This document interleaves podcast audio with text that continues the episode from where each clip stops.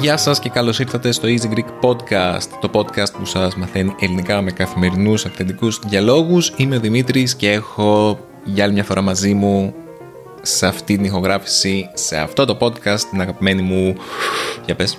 Μαριλένα, για και από μένα, για σε όλους. Τι κάνουμε Μαριλού, ποιο τραγούδι είναι αυτό το οποίο παίζει συνέχεια στο κεφάλι σου? Μπαίνουμε κατευθείαν στο θέμα.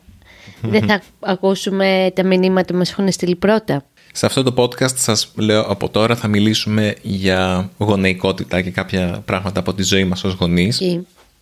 Απλά σας προειδεάζω, κάνω μια εισαγωγή όπως ήθιστε. Uh-huh. Το ήθιστε σημαίνει όπως πρέπει να γίνεται. Όπως συνηθίζετε. Όχι. Όπως συνηθίζετε, μάλλον. Mm-hmm. Ε, όπως, περίμενα να το ψάξουμε.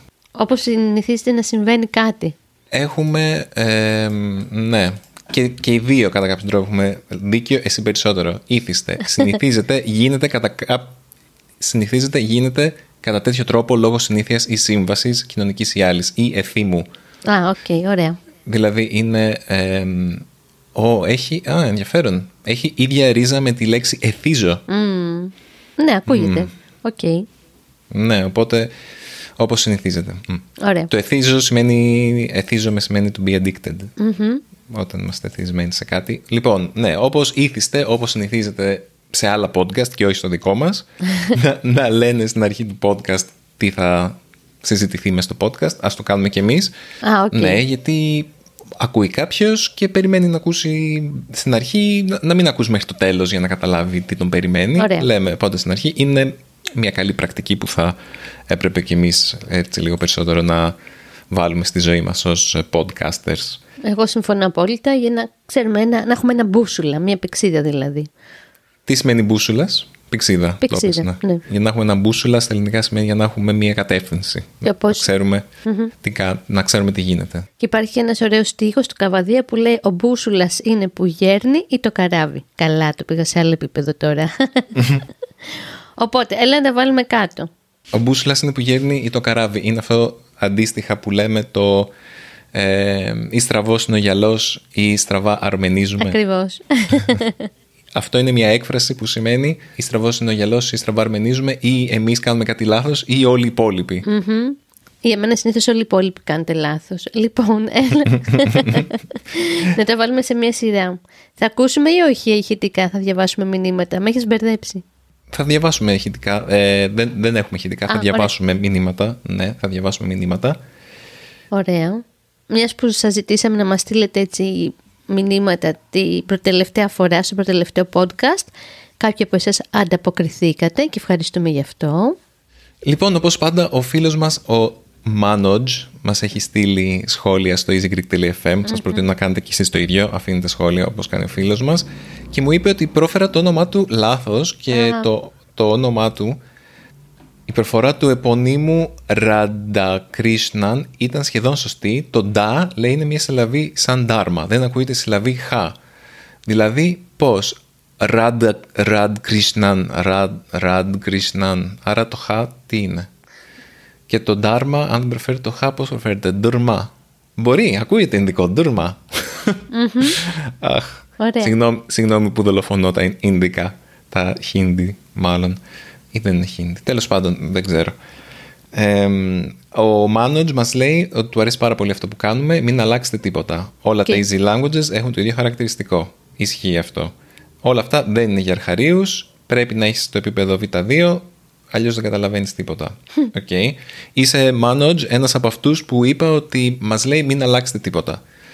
Ε, μία άλλη, φαντάζομαι την άλλη, Juanma Diet mm-hmm. από την Ισπανία. Ελπίζω να είσαι γυναίκα, από το όνομά σου φαντάζομαι της γυναίκα. Μας λέει ότι το easy μπορεί να, περα... να παρεξηγηθεί το easy Greek, γιατί mm-hmm. δεν είναι ακριβώς εύκολο. Είναι για intermediate advanced, δηλαδή μέσο ή προχωρημένο επίπεδο μαθητών. Ε, και ισχύει αυτό, δεν είναι easy. Αλλά υπάρχει και το super easy, μην το ξεχνάτε αυτό. Οπότε... Ούτε τα βίντεο μας είναι easy εδώ που mm-hmm. τα λέμε. Όλο το branding μας είναι μια απάτη. Almost easy, almost easy Greek είναι, σωστό. Σε παρένθεση. Almost easy Greek. Έχουμε και ε, ένα μήνυμα από έναν Wojciech Barsky. Συγγνώμη πάλι που δολοφονώ το όνομά σου. Και λέει: κατά τη δική μου γνώμη και την εμπειρία μου, το καλύτερο που μπορεί να κάνει ένας αρχάριος είναι να ακούει όσο το δυνατόν περισσότερους φυσικούς ομιλητές. Δεν έχει σημασία ότι μιλάνε γρήγορα και δεν καταλαβαίνεις πολλά. Έτσι σιγά σιγά μαθαίνεις να καταλαβαίνεις και κάθε φορά θα ακούσεις περισσότερο. Ναι, α, ισχύει αυτό. Mm. Ε, και ευχαριστούμε πάρα πολύ για τα σχόλια σας και τα μηνύματά σας σχετικά με αυτό που σας ρωτήσαμε. Άμα το podcast μας είναι πολύ δύσκολο. Θα θέλαμε και περισσότερα σχόλια και ανατροφοδότηση, δηλαδή feedback από εσάς που δυσκολεύεστε με το podcast μας ή θα θέλατε να είναι πιο εύκολο. Για να ξέρουμε άμα αξίζει τον κόπο τελικά να επενδύσουμε σε ένα super easy Greek podcast ή να δούμε πώς μπορούμε να διευρύνουμε αυτό που προσφέρουμε για να καλύψουμε και τους αρχαρίους. Απλά αν θέλεις super easy podcast, εμένα ξέχασέ με, θα βρεις άλλους συνομιλητές, γιατί εγώ μιλάω γρήγορα. Ε, το super easy podcast ε, λογικά δεν θα είναι φυσική ομιλία, θα είναι γραμμένο, δηλαδή θα, θα είναι scripted το πιο okay. Γιατί είναι απλά αδύνατο να μιλάς αρκετά εύκολα χωρίς να το έχεις προετοιμάσει κάποιος, είναι αδυ... κάπως είναι αδύνατον. Λοιπόν, να μπούμε στο κυρίως θέμα μετά από αυτή την αρκετά... τεράστια εισαγωγή. Μακροσκελή εισαγωγή, είναι ακριβώς, Μαριλού. Ε, ποιος είναι ο κίτρινος... Ε, δαίμονας. Δαίμονας. Που δεν μπορούμε να προσφ... προφέρουμε το όνομά του μέσα στο σπίτι, γιατί με το που το ακούσει ο Σταύρος γίνεται ένας μεγάλος χαμός. Έχουμε μπλέξει, παιδιά, με το Baby Shark. Πόσοι από εσάς γνωρίζετε το... Φαντάζομαι οι περισσότεροι από εσάς γνωρίζετε το Baby Shark, ειδικά άμα έχετε παιδιά ή έχετε φίλους που έχουν παιδιά. Ε, τυχαίνει το Baby Shark να είναι το βίντεο με τις περισσότερες θεάσεις στο YouTube ή τουλάχιστον φαντάζομαι ότι είναι ε, ναι. το βίντεο με τις περισσότερες, γιατί ε, έχει δώδεκα δισεκατομμύρια θεάσεις σε αυτή τη φάση. Φοβερό, ε, μου φαίνεται αυτό. Το έχουμε δει όλοι στον πλανήτη από μία φορά και πάμε να το δούμε και δεύτερη φορά όλοι. Μια μισή φορά. Μια μισή φορά όλοι έχουμε δει το Baby Shark. Καλά, βέβαια, αν δεις πόσες φορές το έχουμε δει εμείς. Μόνο εμείς το έχουμε δει τουλάχιστον πεντακόσιες εκατόν πενήντα φορές, θα έλεγα το. Και έχει πλάκα γιατί το Baby Shark έχει και διάφορους ε, μιμητές. Ναι. Άμα βάλεις Baby Shark, δηλαδή έχεις το Pinkfong Baby Shark. Είναι το αυθεντικό. Και το ίδιο τους στο όνομα του καναλιού το έχουν κάνει Baby Shark. Μετά, Baby Shark κοκομελών. Baby ah. Shark do do do εξήντα λεπτά, που είναι από, τους, από το Baby Shark Official. Okay. Μετά είναι Baby Shark Dance and More. Υπάρχει σειρά Baby Shark στο Netflix. Netflix. Υπάρχει... Τρεις σειρές, όχι μία. Πραγματικά δεν είναι copyrighted από ό,τι φαίνεται αυτό.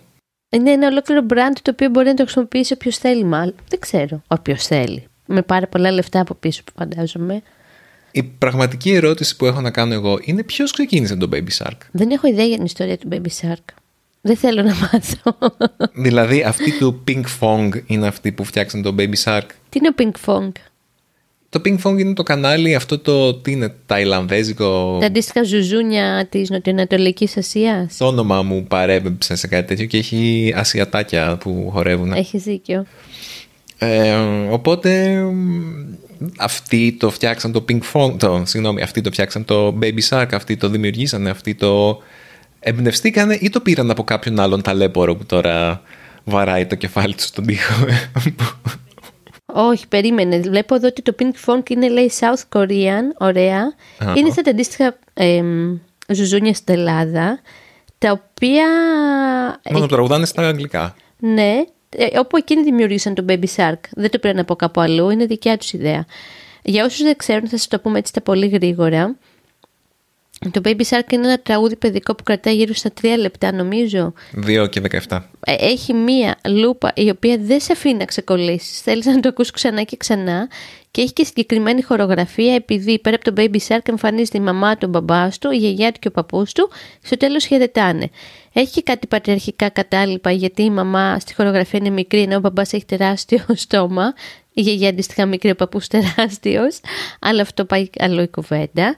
Και είναι ένα τραγούδι που δεν υπάρχει περίπτωση να πας σε παιδότοπο, σε παιδικό πάρτι, να ανοίξεις ε, ραδιόφωνο που παίζει παιδικά τραγούδια και να μην το ακούσεις πολλές φορές.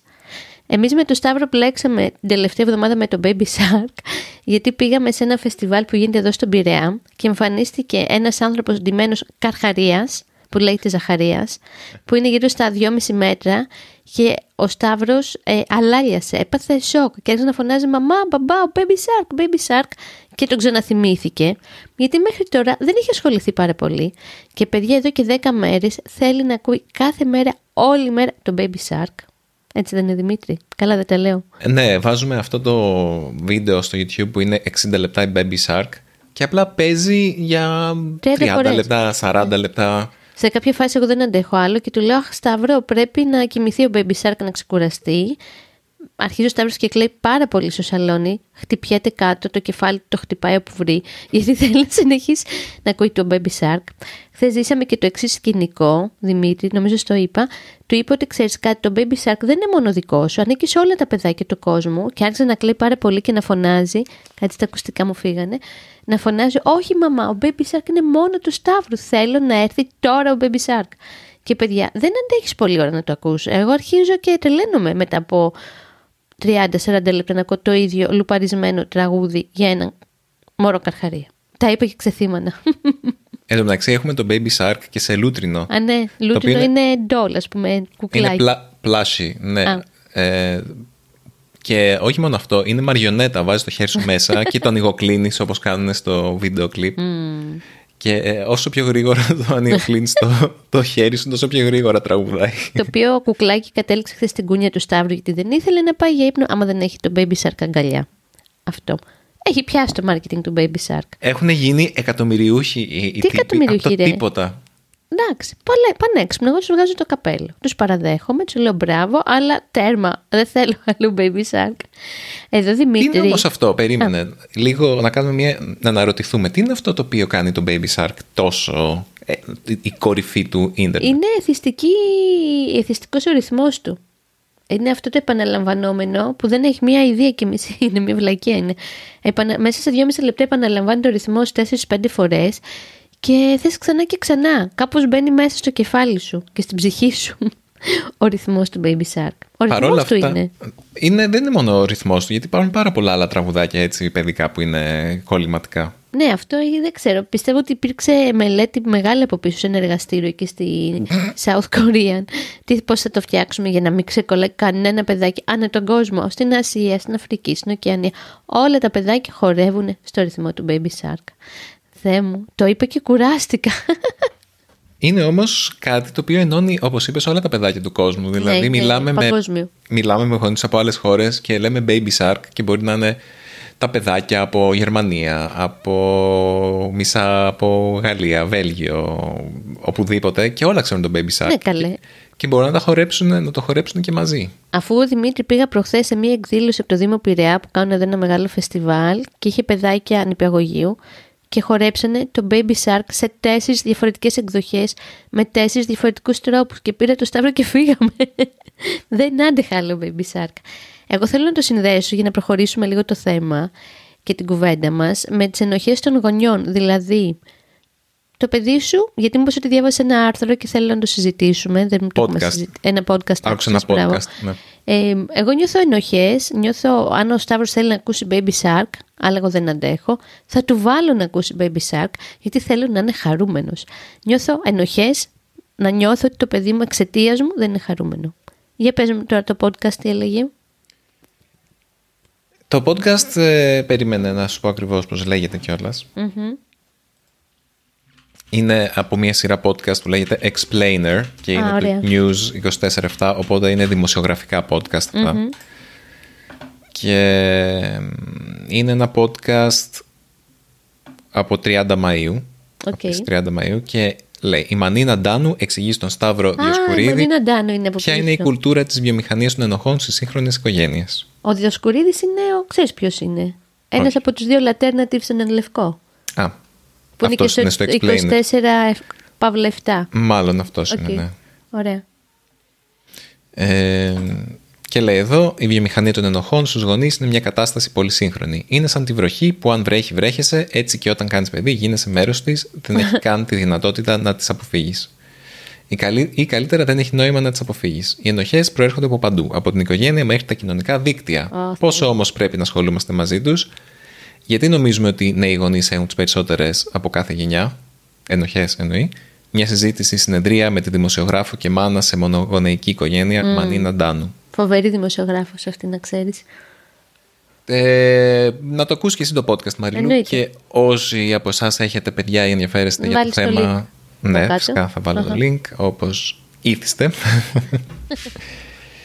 ε, ένα, το, ένα που κρατάω εγώ και μου φαίνεται πολύ ενδιαφέρον είναι αυτό που είπανε ότι στα social media βλέπουμε πάρα πολλούς άλλους γονείς που κάνουν πάντα, βλέπουμε ότι κάνουν τα πράγματα καλά. Mm.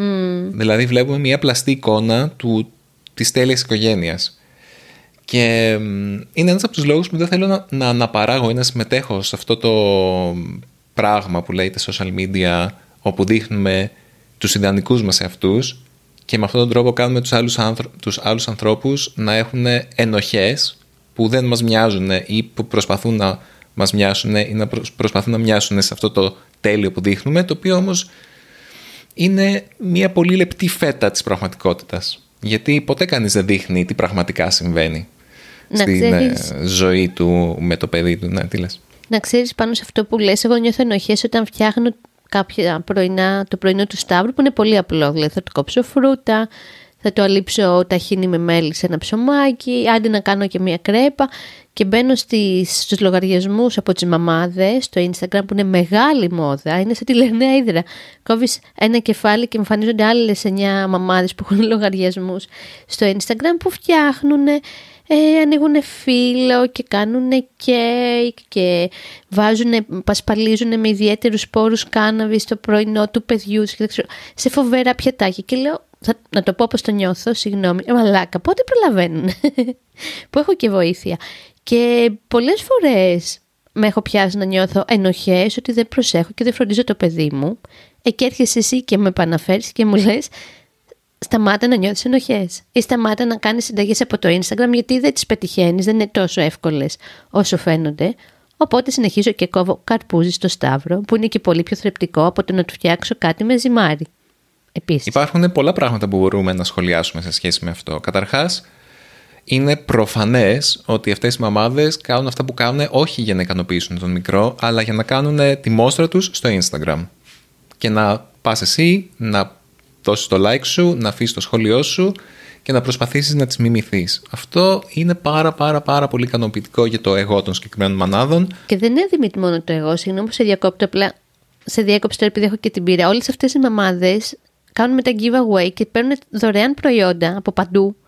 Και μετά τα παρουσιάζουν στο Instagram. Οπότε όσο τις δυναμώνεις με τα like και τις καρδούλες, τόσο πιο πολλή επιρροή έχουν να παίρνουν δωρεάν πράγματα για τα παιδιά τους και να κάνουν unboxing. Ουσιαστικά είναι μια δουλειά αυτό το πράγμα. Ναι. Είναι influencers. Mm. Και πώς να σου πω, δεν είναι ότι είναι μαμάδες που α, ξέρω εγώ, αφιερώνουν, ε, δεν έχουν τίποτα άλλο να κάνουν και αφιερώνουν ε, την, το, το πρωινό τους για να φτιάξουν κάτι στο μικρό τους να φάει και ε, το κάνουν να φαίνεται τόσο απλό.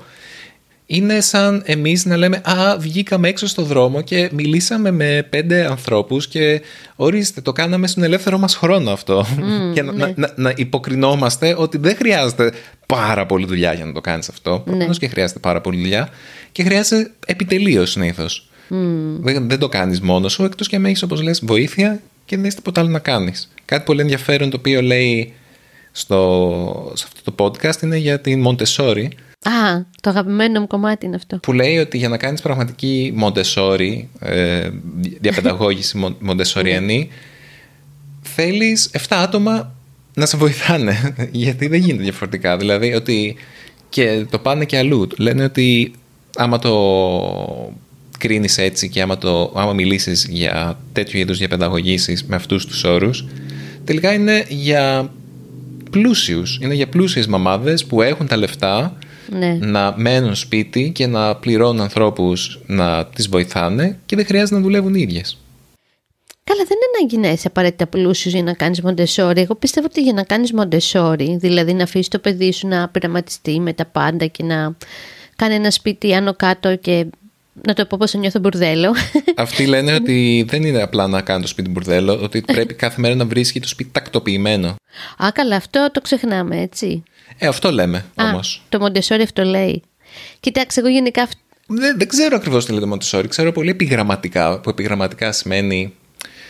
Τα... τις επικεφαλίδες. Τα... Απ' έξω, απ' έξω. Ναι, ναι, έχω διαβάσει τις επικεφαλίδες σε κάθε κεφάλαιο. Ε, εγώ δεν έχω διαβάσει καθόλου Μοντεσόρι, δεν προλαβαίνω, δεν θέλω.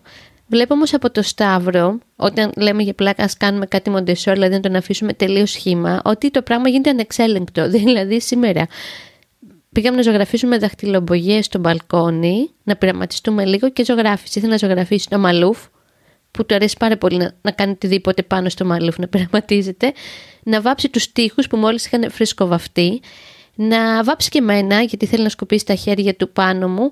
Ε, και κάποια στιγμή τα μάζεψε, λέω δεν πειράζει, ας μας μάθει να ζωγραφίζει με δαχτυλομπογιές στα τρία του, στα τέσσερα του. Δεν γίνεται όλα να τα αφήνουμε βορρά στα μωρά, που είναι και μικρά καθάρματα, χειριστικά. Βορρά στα μωρά. Όνομα πανκ μπάντας. Αχ, Δημήτρη, έχουμε πάρα πολλά να πούμε για αυτό το θέμα και πρέπει να πάω σε λίγο στο Σταύρο, γιατί δεν μπορεί η γιαγιά του τον κρατήσει πολύ. Ε, να σου πω εγώ κάτι άλλο που θεωρώ ότι είναι πηγή ενοχών και μπορείς να μου πεις άμα συμφωνείς ή άμα το αναφέραν τα παιδιά. Πες μου. Οι γονείς μας. Τουλάχιστον όπως το έχω βιώσει εγώ. Mm. Σου πετάνε, εσύ δεν το έχεις βιώσει τόσο, γιατί οι γονείς σου είναι cool και είναι λίγο πιο. Όχι απ' έξω από τα πράγματα, γιατί η μαμά σου βοηθάει πάρα πολύ προς τιμήν της. Αλλά είναι πιο, είναι, είναι πιο ευρωπαϊκά μεγαλωμένη, ας πούμε. Ή ναι. Πιο κοσμοπολίτικα, ο μπαμπάς σου έχει ευρωπαϊκά. Οι δικοί μου που είναι πιο συντηρητικοί, ε, είναι λίγο μηχανές ενοχών, θεωρώ. Το συζητάγαμε και με τη φίλη μας από την κολονία αυτό. Αυτό που λένε στο podcast, δύο-τρία πράγματα σχετικά ναι. με αυτό, είναι πρώτον ότι ό,τι και να κάνεις, τα παιδιά σου δεν αποφεύγουν τον ψυχολόγο. Ξέχνα το αυτό. Α, ναι, ρε, εσύ, εσύ μου το έχεις πει αυτό όταν γεννήθηκε ο Σταύρος. Ναι. Θυμάστε, μου έχεις πει πολύ σωστά ότι σίγουρα θα το αφήσουμε ένα τραύμα. Ας προσπαθήσουμε να είναι μικρό και να μπορεί να γιατρευτεί. Μεγάλη αλήθεια αυτή. Ναι, σίγουρα θα, θα του αφήσουμε κάποιο τραύμα, άμα δεν υπάρχει κανένα τραύμα. Δηλαδή, δεν γίνεται κάτι, μία. μία αρνητική εμπειρία της ζωής σου, θα γίνει το τραύμα σου. Mm-hmm. Έτσι λειτουργούν οι προσωπικότητες. Έχω μιλήσει στο παρελθόν και για το ένα άγραμμα okay. ε, στο, σε αυτό το podcast και χρειάζεσαι ένα τραύμα ή τραυματάκι για να χτίσεις την προσωπικότητά mm-hmm. σου γύρω από αυτό το τραύμα. Άμα δεν υπάρχει αυτό το τραύμα θα, θα, θα δημιουργηθεί από μόνο του κάπως. Δηλαδή κάτι μικρό θα, θα γίνει το τραύμα σου για να, για να στηριχθεί πάνω σε αυτό η αναδυόμενη προσωπικότητα ενός μικρού παιδιού. Αυτό πιστεύω. Ε, και μετά, πέρα από αυτό, όλοι μας ε, έχουμε ενοχές από διαφορετικές, ανάλογα με τις δικές μας προσωπικότητες και το τι νιώθουμε, ότι είμαστε σε, τι νιώθουμε εμείς ότι είναι το ελάττωμά μας και το, mm. ο, το πεδίο στο οποίο είμαστε ελαττωματικοί, θα έχουμε ενοχές σε αυτό το κομμάτι. Ναι. Εγώ έχω ενοχές επειδή θέλω να κοιμάμαι πολύ. Και δεν κάνω άλλα πράγματα που θα έπρεπε για το Σταύρο, γιατί νιώθω πάρα πολύ κουρασμένη, παιδιά, συνέχεια. Οπότε λέω: Πω, πω, αφήνω το παιδί μου για να κοιμηθώ, να ξεκουραστώ, μπλα μπλα μπλα. Όλο αυτό. Εγώ ήθελα κάτι άλλο. Είπες ότι νιώθεις ενοχές όταν το παιδί σου δεν είναι χαρούμενο. Οπότε αν... για σένα είναι πολύ μεγάλο πρόβλημα να πειθαρχήσεις. Έχουμε καλά. κάνει άπειρες κουβέντες με τη Μαριλένα. ε, ο... ε, και γιατί πρέπει να πειθαρχήσουμε τον μικρό. Δεν μου αρέσει η πειθαρχία. Δηλαδή, άμα. Mm. άμα δεν κάνει κάτι επικίνδυνο, γιατί να του πω να μην το κάνει. Και της λέω, Μαριλού, δεν είναι μόνο να μην κάνει κάτι επικίνδυνο. Ναι. Δηλαδή το να βάφει τους τοίχους και να βάφει τον μαλούφ δεν είναι ακριβώς επικίνδυνο. Ναι. Ή να, δεν είναι ευχάριστο. Να, να χτυπιέται στο κρεβάτι του για να μην κοιμηθεί, δεν είναι επικίνδυνο. Αλλά είναι μια, ε, ένα, μια, μια αντιστροφή των ρόλων. Εκείνος αποφασίζει τι θα κάνει. Α, ναι. Και εμείς τον υπηρετούμε. Αλλά δεν, δεν είναι αυτή η δυναμική των σχέσεων. Πρέπει, δεν σου λέω ότι πρέπει να, να υπηρετεί εμάς, αλλά πρέπει να μας υπακούει, γιατί εμείς ξέρουμε τι πρέπει να κάνουμε. Εμείς είμαστε οι μεγάλοι. Ναι, ένα, μια οικογένεια με μεγάλους που δεν μπορούν να πειθαρχήσουν δημιουργεί άγχος στο παιδί, γιατί τελικά καταλαβαίνει ότι δεν μπορεί να εμπιστευτεί τους μεγάλους mm. για να... για να πάρουν τις αποφάσεις. Ε, συμφωνώ απόλυτα. Απλά δυσκολεύομαι να πειθαρχήσω το Σταύρο και έχει φτάσει σε σημείο ότι εννοείται δεν τρώει σε καρεκλάκι φαγητού όπως όλα τα παιδάκια. Ε, το σταματήσαμε στον πρώτο χρόνο. Έχει φτάσει σημείο να ανεβαίνει πάνω στο τραπέζι για να φάει, όπου τον κατεβάζει ο Δημήτρης. Όρθιος. Πάνω στο τραπέζι. Το στρογγυλό που τρώμε, την ώρα που τρώμε, ανεβαίνει πάνω, ανεβαίνει και όρθιος και γίνεται ένας χαμός στο σπίτι. Εγώ για να κλείσουμε, επειδή τελειώνει λίγο ο χρόνος μας, θέλω να πω ως νεομαμά ε, ότι ένα κομμάτι των ενοχών προέρχεται από τη θέση της γυναίκας πια. Και ότι είμαστε αυτό που το συζητούσα πρόσφατα. Η πρώτη γενιά μαμάδων που έχουμε τη δικιά μας ζωή και δεν είμαστε να υπηρετούμε μόνο τα παιδιά μας και τον κοινωνικό μας ρόλο ως γυναίκες και ως μαμάδες, αλλά θέλουμε να έχουμε και μια ζωή, να πάμε τη γιόγκα μας, να δούμε τους φίλους μας, να πιούμε μια μπύρα, να πάρουμε διπλώματα γλωσσών, να σπουδάσουμε, να έχουμε παιδιά κτλ. Και αυτό προκαλεί μια σύγχυση, γιατί αφενός υπάρχουν οι μαμάδες από την προηγούμενη γενιά που εκείνες ήταν πολύ ταγμένες στην οικογένεια και υπάρχει και ένα μέτρο σύγκρισης και λες μπας έχουν δίκιο, μπας δεν είμαι καλή μαμά. Και υπάρχουν Δημήτρη και οι μαμάδες που είναι ταγμένες σε αυτό το ρόλο ακόμα και τώρα και εμένα με μπερδεύουν. Προχθές γνώρισα μια μαμά με πέντε παιδιά που κάνει δύο δουλειές, η οποία ήταν πολύ περιποιημένη, πολύ όμορφη, πολύ κούκλα. Φεύγοντας, ένιωσε πολύ μειονεκτικά ως μαμά. Και μετά λέω κάτσε ρε παιδί μου, αυτή η μαμά μπορεί να μην θέλει να πάρει το προφήσινση, μπορεί να την ικανοποιεί αυτός ο ρόλος, να μην θέλει κάτι άλλο στη ζωή της. Οπότε άφησε τις ενοχές στην άκρη, ήπια και το κρασάκι μου το βράδυ όταν γύρισα σπίτι, να χαλαρώσω. Και συνεχίζω ως μαμά που παράλληλα με τη γονεϊκότητα και τη μητρότητα θέλω και άλλα πέντε πράγματα για μένα, τα οποία θα μπορώ μετά να τα δώσω και στο Σταύρο στο δεύτερο χρόνο. Αυτά για τις ενοχές από εμένα. Εγώ, επειδή δεν είπα για τις δικές μου ενοχές ως Α, ναι. μπαμπάς, δεν το ανέφερα καθόλου. Εμένα οι δικές μου ενοχές έρχονται από το ότι προσπαθώ να συνεχίσω κατά κάποιον τρόπο να έχω την ζωή που είχα πριν γίνω μπαμπάς. Δηλαδή δεν έχω αφιερωθεί τελείως στο, στο ρόλο μου ως πατέρας. Υπάρχω φυσικά σαν πατέρας και κάνω πράγματα, αλλά ε, θέλω να συνεχίσω να κάνω πράγματα για μένα σε μεγάλο βαθμό. Π.χ. μαθαίνω Ιαπωνέζικα. Ποιος μπαμπάς μαθαίνει Ιαπωνέζικα? Έχει mm. τον χρόνο τώρα, παίζω Zelda. Ποιος μπαμπάς παίζει Zelda? Ε, ρίχνω πάρα πολύ χρόνο στη δουλειά μου και δεν ρίχνω αρκετό χρόνο στη δουλειά μου, συνεχίζω να νιώθω. Κάνω γυμναστική, ε, βγαίνω για τρέξιμο, ε, αφιερώνομαι πολύ σε μένα. Νιώθω όμως ότι χρειάζεται να το κάνω αυτό, γιατί άμα δεν το κάνω, με έχεις δει πως με τον έχω μούτρα και τον έχω χαμηλή ενέργεια. Δεν είσαι πολύ καλή παρέα τότε. Αυτό συμβαίνει όταν δεν έχω αρκετό χρόνο για μένα και δεν έχω αρκετό χρόνο για να ξεκουραστώ, να αναπτερώσω, να συγκεντρωθώ κτλ.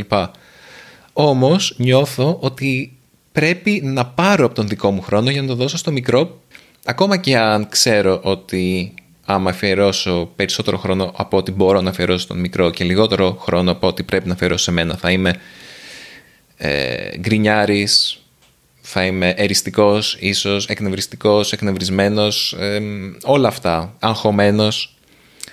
Οπότε, ναι, υπάρχει μια σύγκρουση εσωτερική μέσα μου και νιώθω ότι οι ενοχές προέρχονται από αυτό ότι νιώθω ότι δεν δίνω αρκετή από την ενέργειά μου, όπως μου έχεις πει πολλές φορές κι εσύ, mm-hmm. και ναι, είσαι άδικο, στον μικρό. Όμως δεν μπορώ να κάνω διαφορετικά, γιατί αυτό είναι το... Ε, έτσι είναι τα πράγματα. Νιώθω ότι άμα δεν κάνω, άμα δεν αφιερώσω αρκετό χρόνο σε μένα, δεν θα είμαι καλός μπαμπάς ή καλός άνθρωπος. Δηλαδή, τι να πω. Ναι. Μερικές φορές νομίζω καλύτερα να κάνεις δύο ώρες γυμναστική και να μετά να είσαι παρόν σε αυτό που συμβαίνει παρά να σέρνεσαι και να σου λέω έλα κράτα το Σταύρο και ουσιαστικά να έχουμε προβλήματα. Βέβαια, αφήνω αυτό και για τους δυο μας, για να το ξέρουμε και για να το μάθουν και οι φίλοι μας. Όλα αυτά τα λέμε λίγο εκ του ασφαλούς, γιατί έχουμε πολλή βοήθεια από τους γονείς μου και από τη μαμά του Δημήτρη, που όλοι βοηθάνε πάρα πολύ, οπότε μπορούμε και τα κάνουμε αυτά. Άλλοι γονείς Δημήτρη δεν έχουν παππούδες γιαγιάδες. Οπότε ναι, αφήνουν κάποια πράγματα στην άκρη. Αλλά πρέπει να σταματήσουμε να νιώθουμε ενοχές. Πώς μου το έχεις πει, ουσιαστικά νιώθουμε ενοχές για να νιώθουμε καλύτερα. Ότι, α, κοίτα, έχουμε ένα συναίσθημα, δεν είμαστε γαϊδούρια. Το ότι μιλάμε εκ του ασφαλούς, απ' την άλλη, ε, τι σημαίνει αυτό, ότι επειδή έχουμε αυτή την άνεση, πρέπει να νιώθουμε. Είναι λίγο σαν, σαν να λες, ε, μιλάμε εκ του ασφαλούς γιατί έχουμε τα χρήματα, π.χ. για να πληρώσουμε μια babysitter. Έχουμε τα χρήματα να κάνουμε κάτι άλλο. Όχι, λέω απλά λέω τη συνθήκη ότι μπορούμε και τα κάνουμε γιατί έχουμε και βοήθεια. Αυτό. Ναι, αλλά τι, τι σημαίνει αυτό, κατάλαβες? Δηλαδή πρέπει να, να, να κάτσουμε να σκεφτούμε αυτό σαν παραδοχή τελικά, ναι, ότι είμαστε τυχεροί. Πώς επηρεάζει τη συμπεριφορά μας και άμα αυτό είναι που μας δημιουργεί ενοχές. Ότι mm. α, έχουμε τόση βοήθεια και πάλι δεν μπορούμε να τα καταφέρουμε. Μήπως mm-hmm. αυτό, σαν σκέψη, δημιουργεί ενοχές επιπλέον. Ναι, πολύ πιθανόν. Εγώ θα χαιρετήσω εδώ γιατί ακούω ένα μαμάκι και ένα μαμίκι από τον πάνω όροφο. Οπότε πάω να αναλάβω το Σταύρο. Ωραία. Να σας πω να είστε όλοι καλά και ευχαριστούμε που μας ακούσατε. Και σας αφήνω στα, στη βελούδινη φωνή του Δημήτρη να κάνει το κλείσιμο. Mm. Βγήκε χαρά. Δημήτρη, κλείνω εγώ εδώ. Στο. Και η Μαριλού αποχώρησε. Πάει να δει τι συμβαίνει πάνω. Μπορείτε κι εσείς να μας αφήσετε σχόλια στο easy greek dot f m. Εκτιμούμε πάρα πολύ τα σχόλιά σας. Φυσικά, μας αρέσει να διαβάζουμε τι έχετε να μας πείτε, όπως κάναμε στην αρχή αυτού του επεισοδίου. Και μπορείτε να μας στείλετε και στο podcast παπάκι easy pavla greek dot org. Έτσι θα μείνουμε σε επικοινωνία. Τα λέμε στο επόμενο επεισόδιο του Easy Greek Podcast. Μέχρι τότε να είστε όλοι και όλες καλά, υγιείς, δυνατοί, δυνατές και χωρίς ενοχές. Να, έκανα και τη ρήμα μου. Γεια χαρά!